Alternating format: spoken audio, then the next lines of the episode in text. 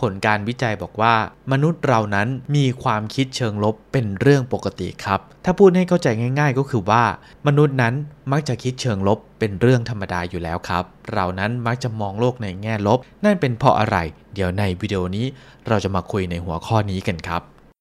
ออจิตนี่คือพื้นที่ปลอดภัยสำหรับคุณ ดาวน์โหลดได้แล้ววันนี้ ทั้ง iOS และ Android สวัสดีครับคุณผู้ฟังทุกๆท่านนะครับ เนื้อหาในวันนี้ผมก็จะพูดถึงเรื่องการคิดเชิงลบเนาะเพราะว่าการคิดเชิงลบหลายๆครั้งเลย เราก็อาจจะมองว่าการคิดเชิงลบมันเป็นสิ่งที่ไม่ดีมันเป็นสิ่งที่เราไม่ควรคิดเลย การคิดเชิงลบมันเป็นอะไรที่แย่นะครับผมก็จะมาพูดถึงเรื่องการคิดเชิงลบเนาะ เพราะว่าโดยทั่วไปแล้วนะครับ มนุษย์เรานั้นมักจะมีความคิดในเชิงลบซะส่วนใหญ่เลยนะครับ อันนี้มีผลวิจัยของโรเบิร์ตชวาบมาด้วยนะครับ แต่ก่อนที่เราจะไปพูดถึงตรงนั้นนะครับ ผมขอแนะนำตัวเองนิดนึงแล้วกันนะครับ เนื่องจากว่าก่อนหน้านี้เลยผมแทบไม่ได้อัดพอดแคสต์นะครับของออจิตเลย โดยส่วนตัวผมเองนั้นผมจะอยู่หลังบ้านมากกว่านะครับ คอยจัดการงานอยู่เบื้องหลังมากกว่า แต่ก่อนอื่นนะครับ ผมก็ต้องขอชี้แจงว่าผมนั้นไม่ใช่จิตแพทย์ ไม่ใช่นักจิตวิทยาหรือไม่ใช่ผู้เชี่ยวชาญ แต่ว่าในวันนี้ผมได้เจอบทความหนึ่งซึ่งน่าสนใจ และทีมงานก็ได้ช่วยรวบรวม เนื้อหามาให้อีกด้วยนะครับ ซึ่งผมคิดว่า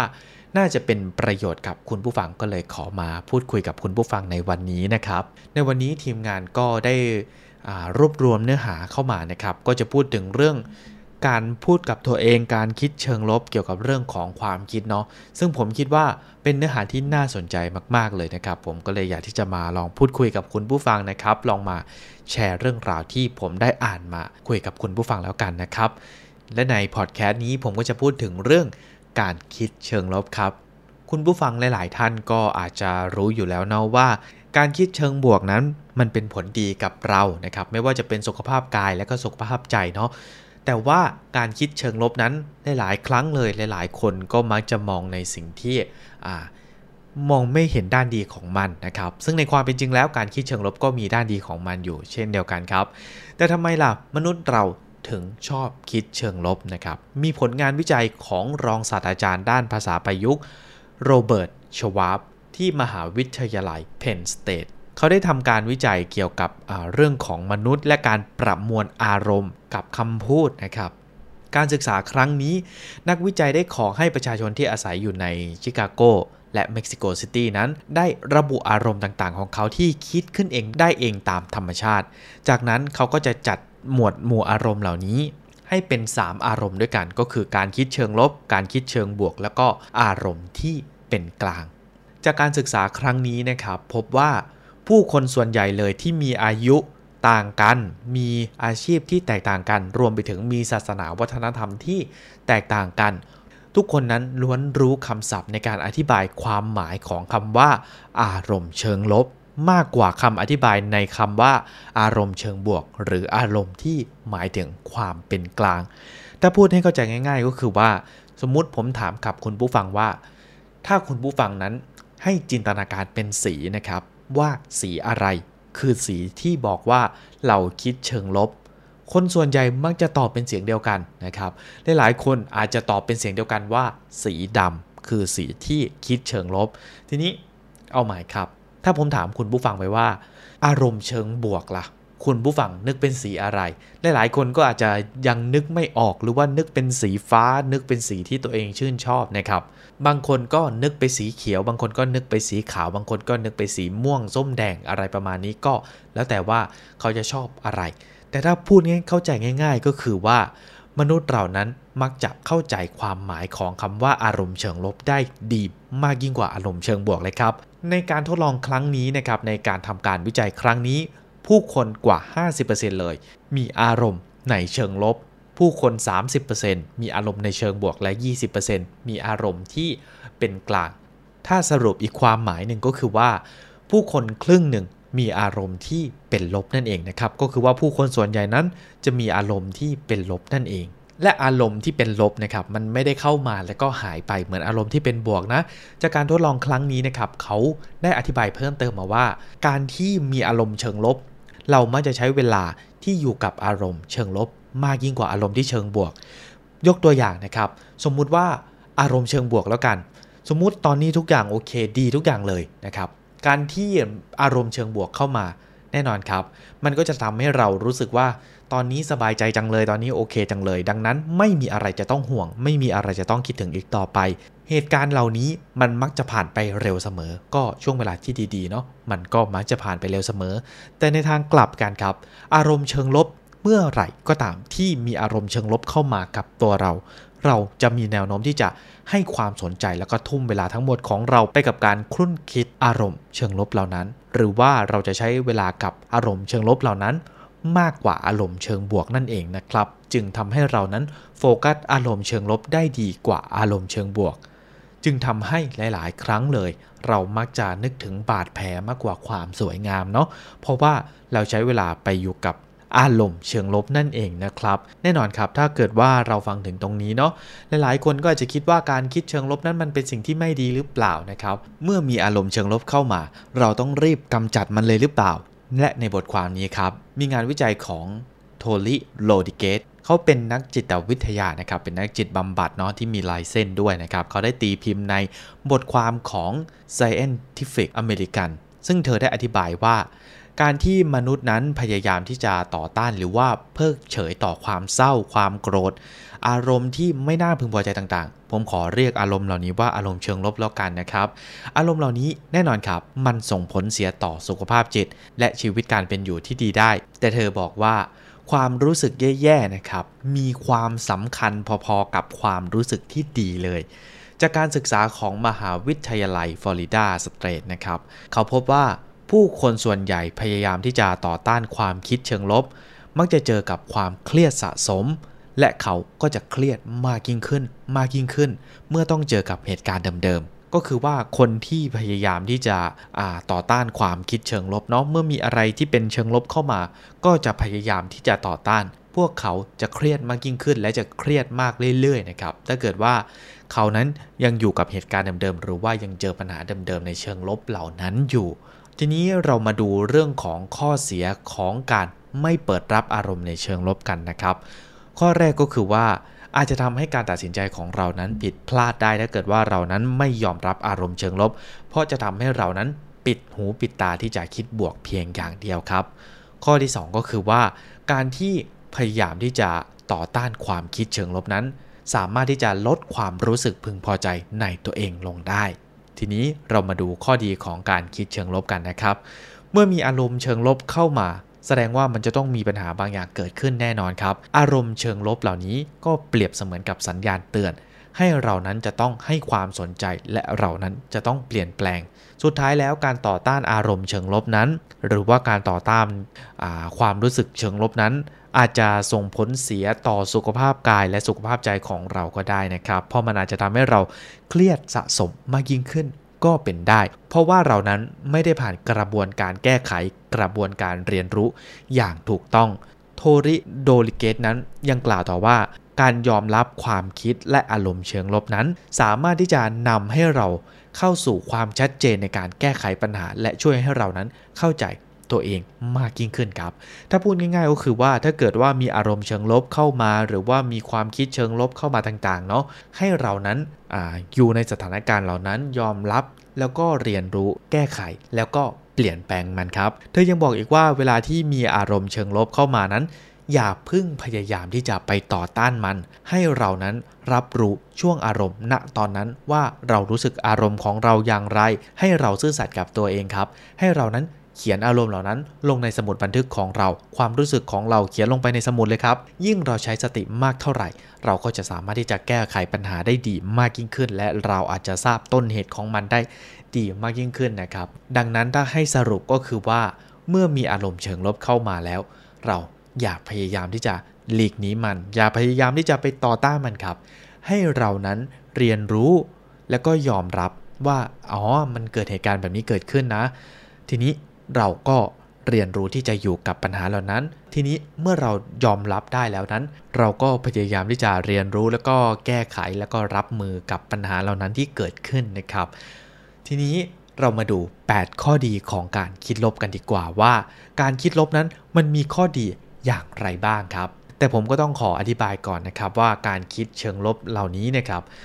จจะเป็นการคิดเชิงลบที่ไม่ได้หนักมากจนเกินไปเนาะจะเป็นการคิดเชิงลบในเบื้องต้นเท่านั้นนะครับ ขอเริ่มกันที่ข้อแรกเลยนะครับ ข้อแรกก็คือว่าการคิดเชิงลบนั้นสามารถที่จะเป็นแรงจูงใจในการเปลี่ยนแปลงชีวิตให้ดีมากยิ่งขึ้นก็ได้ หนึ่งในแรงจูงใจที่ใหญ่ที่สุดสำหรับมนุษย์เนาะหรือว่าเป็นแรงจูงใจที่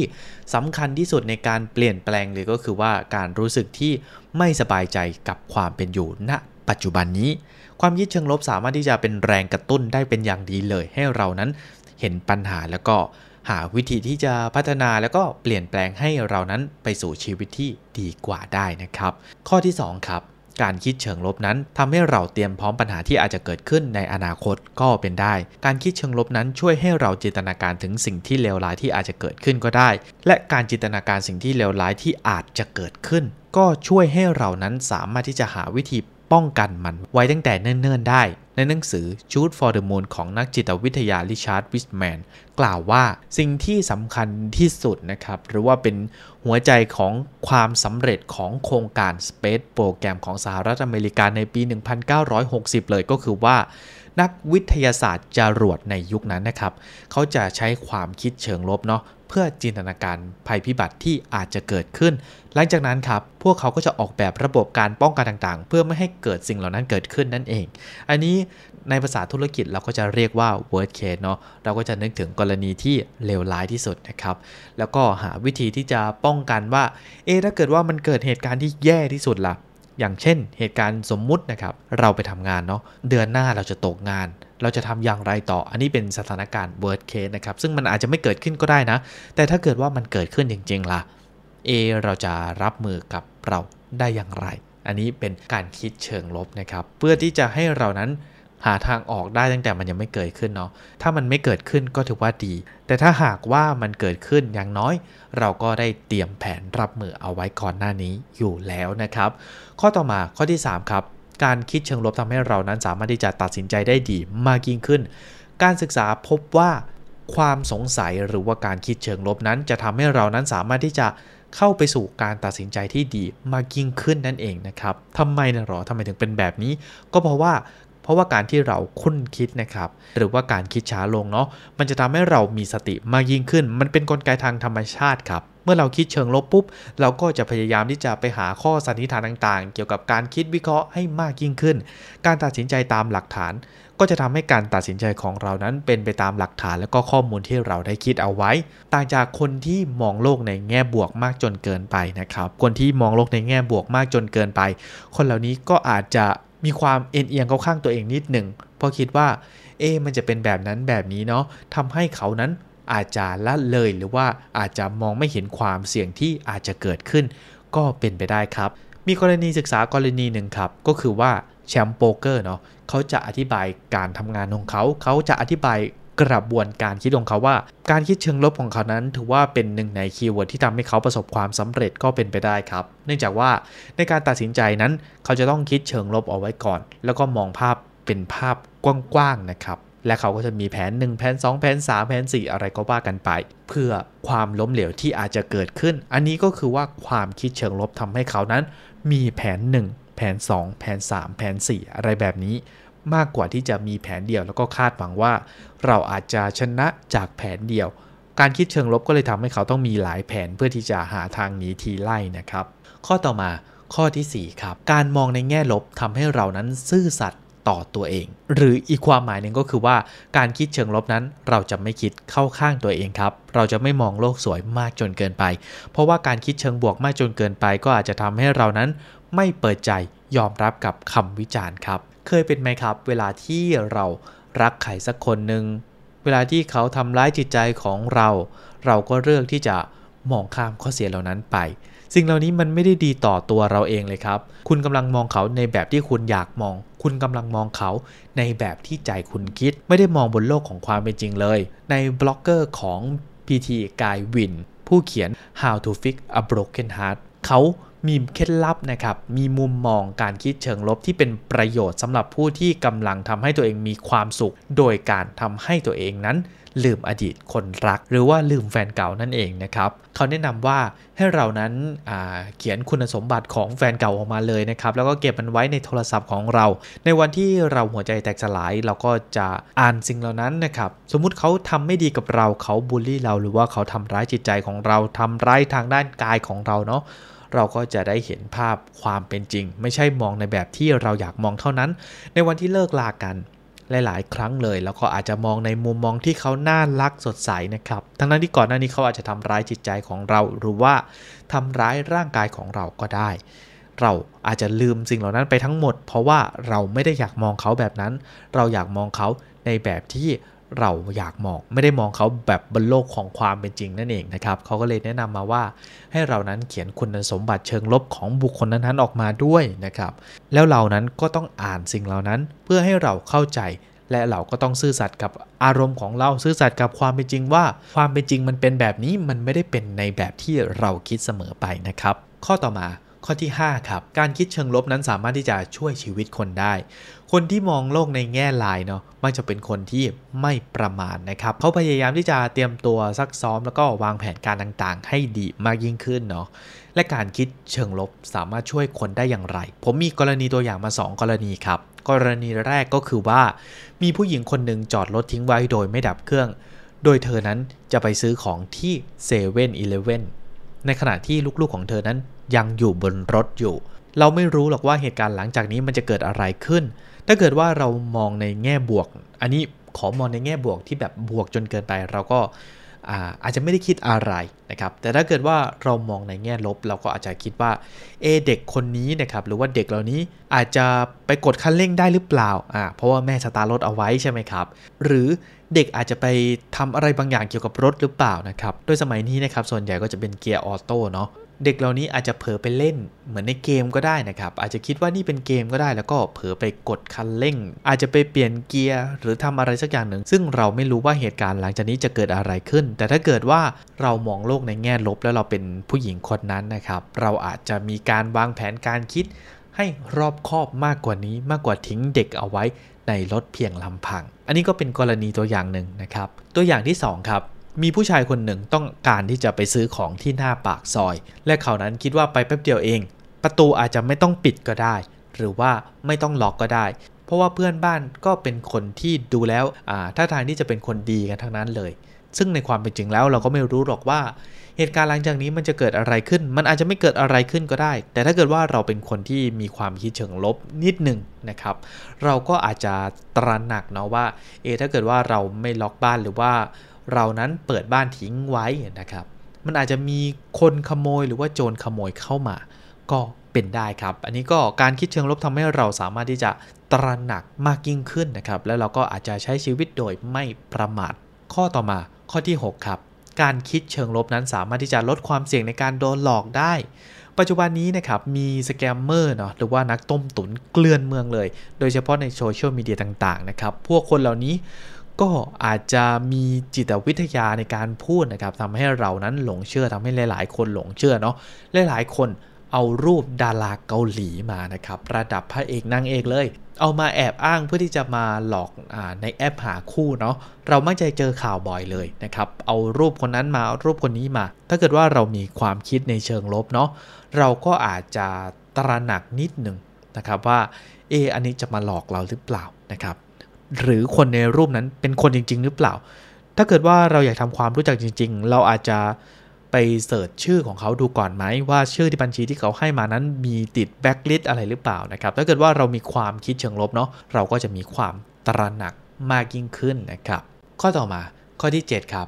การคิดเชิงลบเพื่อกำจัดความกังวลจูเลียนโนเลมผู้ทำการวิจัยเกี่ยวกับเรื่องของกลยุทธ์การคิดเชิงลบ เพื่อป้องกันเหตุร้ายที่อาจจะเกิดขึ้น ให้สัมภาษณ์กับ The Atlantic ในปี 2014 ว่า เราสามารถที่จะ ใช้การคิดเชิงลบเพื่อเป็นกลยุทธ์ในการจัดการความกังวลไปได้นะครับ โดยที่เรานั้นไม่ให้ความกังวลนั้นส่งผลลบต่อชีวิตของเรา หากเรานั้นใช้ความคิดเชิงลบในการวางแผนกับปัญหาที่อาจจะเกิดขึ้น เราอาจจะจัดการปัญหาเหล่านั้นไปได้ ยกตัวอย่างนะครับ สมมุติว่าเรานั้นจะต้องไปพูดในที่สาธารณะเนาะ แล้วถ้าเกิดว่าเรานั้นใช้ความคิดเชิงลบ ในแบบที่กังวลไปก่อนว่า มันจะเกิดเหตุการณ์อะไรเกิดขึ้นล่วงหน้าหรือเปล่าอย่างเช่น เราอาจจะสะดุดสายไฟล้มหรือเปล่า หรือเราอาจจะทำแก้วน้ำหกหรือเปล่า หรือความคิดที่คลาสสิกที่สุดเนาะก็คือว่าผู้ชมนะครับผู้ที่มาฟังเรานั้นถามคำถามเข้ามา แล้วถ้าเกิดว่าเราตอบไม่ได้เนี่ยเราจะทำอย่างไรต่อ อันนี้คือมุมมองความคิดที่มองในเชิงลบเอาไว้ก่อน แล้วเราก็ค่อย ๆที่จะ หาวิธีรับมือไปกับมัน ถ้าเกิดว่าเราปล่อยให้ความคิดเชิงลบเหล่านี้เป็นความกังวลใจไปเนาะ เราก็จะมีความกังวลใจไปว่า เอ๊ะพรุ่งนี้เราจะต้องออกไปเล่าแล้ว เรายังกลัวอยู่เลยนะครับ อันนี้ก็คือว่าการที่เรานั้นไม่แก้ไขจากความคิดเชิงลบ ถ้าเกิดว่าเราแก้ไขปุ๊บเราก็อาจจะได้มุมมองต่างๆ ที่แตกต่างไปมากยิ่งขึ้น อย่างเช่นถ้าเกิดว่าเรากลัวว่าเราจะไปสะดุดล้มบนเวทีอะไรประมาณนี้ เราก็ควรที่จะก้าวอย่างมั่นใจแล้วก็ก้าวขา อย่างระวัง ทีนี้ถ้าเกิดว่าเรากลัวว่าคนที่มาฟังเรานั้นตั้งคำถามดูว่าถามเราเข้ามา แล้วเราจะตอบได้ไหมเนี่ย เราก็ต้องดูหัวข้อที่เราคุยก่อนว่า วันนี้เราจะคุยถึงหัวข้ออะไร สมมุติถ้าเกิดว่าเราจะพูดถึงเรื่องของการคิดในเชิงลบเนาะพูดในหัวข้อที่ผมพูดพอดแคสต์ในวันนี้นะครับ ก็คือว่าการพูดในเชิงลบแน่นอนคำถามของคนที่มาเข้าชมนะครับคำถามของคุณผู้ฟังนั้นจะต้องถามเกี่ยวกับเรื่องของการคิดในเชิงลบว่า การคิดในเชิงลบมันแย่สัทีเดียวหรือเปล่า หรือว่าเรานั้นจะพยายามที่จะเรียนรู้วิธีการรับมือกับความคิดเชิงลบอย่างไร เราจะอยู่กับความคิดเชิงลบอย่างไร ให้เรามีความสุข คำถามแน่นอนครับ มันก็ต้องออกมาใน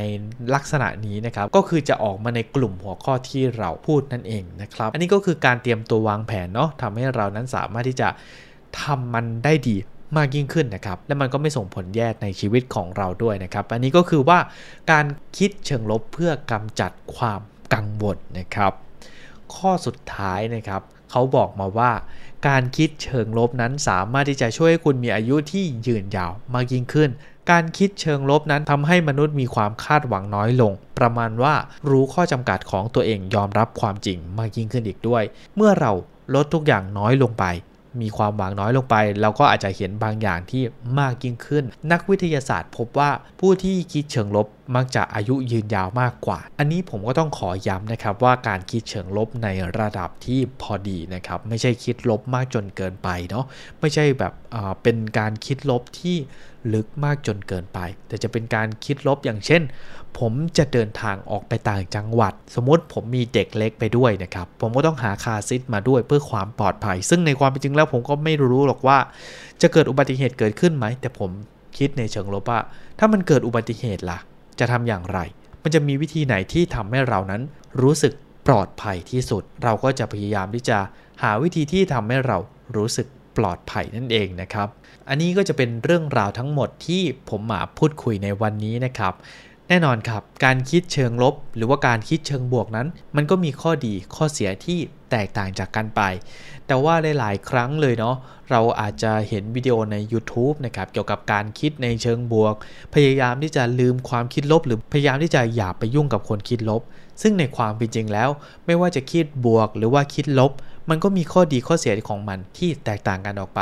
ขอแค่มันอยู่ในระดับที่พอดี ก็เพียงพอแล้วครับ ถ้าเกิดว่าเราคิดบวก แต่ว่าเราคิดบวกมากจนเกินไปเนาะหรือถ้าเกิดคิดบวกมากจนเกินไป เราก็อาจจะเรียกว่าโลกสวยนะครับ ซึ่งโลกสวยก็ไม่ดีเช่นเดียวกัน แต่ถ้าเกิดว่าเรานั้นคิดลบแล้วก็ลบมากจนเกินไป อย่างเช่น ผมต้องการที่จะเดินทางไปต่างจังหวัดนะครับ และผมคิดลบมากจนเกินไป ผมกลัวว่าจะเกิดอุบัติเหตุเกิดขึ้น ผมก็เลยไม่ไปซะเลย อันนี้ก็อาจจะไม่ดีเช่นเดียวกัน เพราะอาจจะทำให้เราพลาดโอกาสดีๆ ในชีวิต ก็เป็นไปได้ครับ อันนี้ก็เป็นเรื่องราวทั้งหมดที่ผมมาพูดคุยในวันนี้นะครับ หวังว่าคงจะเป็นประโยชน์กับคุณผู้ฟังไม่มากก็น้อย ถ้าเกิดว่าคุณผู้ฟังชอบวิดีโอแบบนี้ก็อย่าลืมกดไลค์และกด Subscribe ให้พวกเราด้วยนะครับ ขอบคุณสำหรับการรับฟังถึงตรงนี้ ไว้พบกันใหม่ในวิดีโอต่อไปนะครับวิดีโอหน้าจะพูดถึงเรื่องอะไรอย่างไรก็ฝากติดตามกันด้วยนะครับสำหรับวันนี้ สวัสดีครับออจิตนี่คือพื้นที่ปลอดภัยสำหรับคุณ ดาวน์โหลดได้แล้ววันนี้ทั้ง iOS และ Android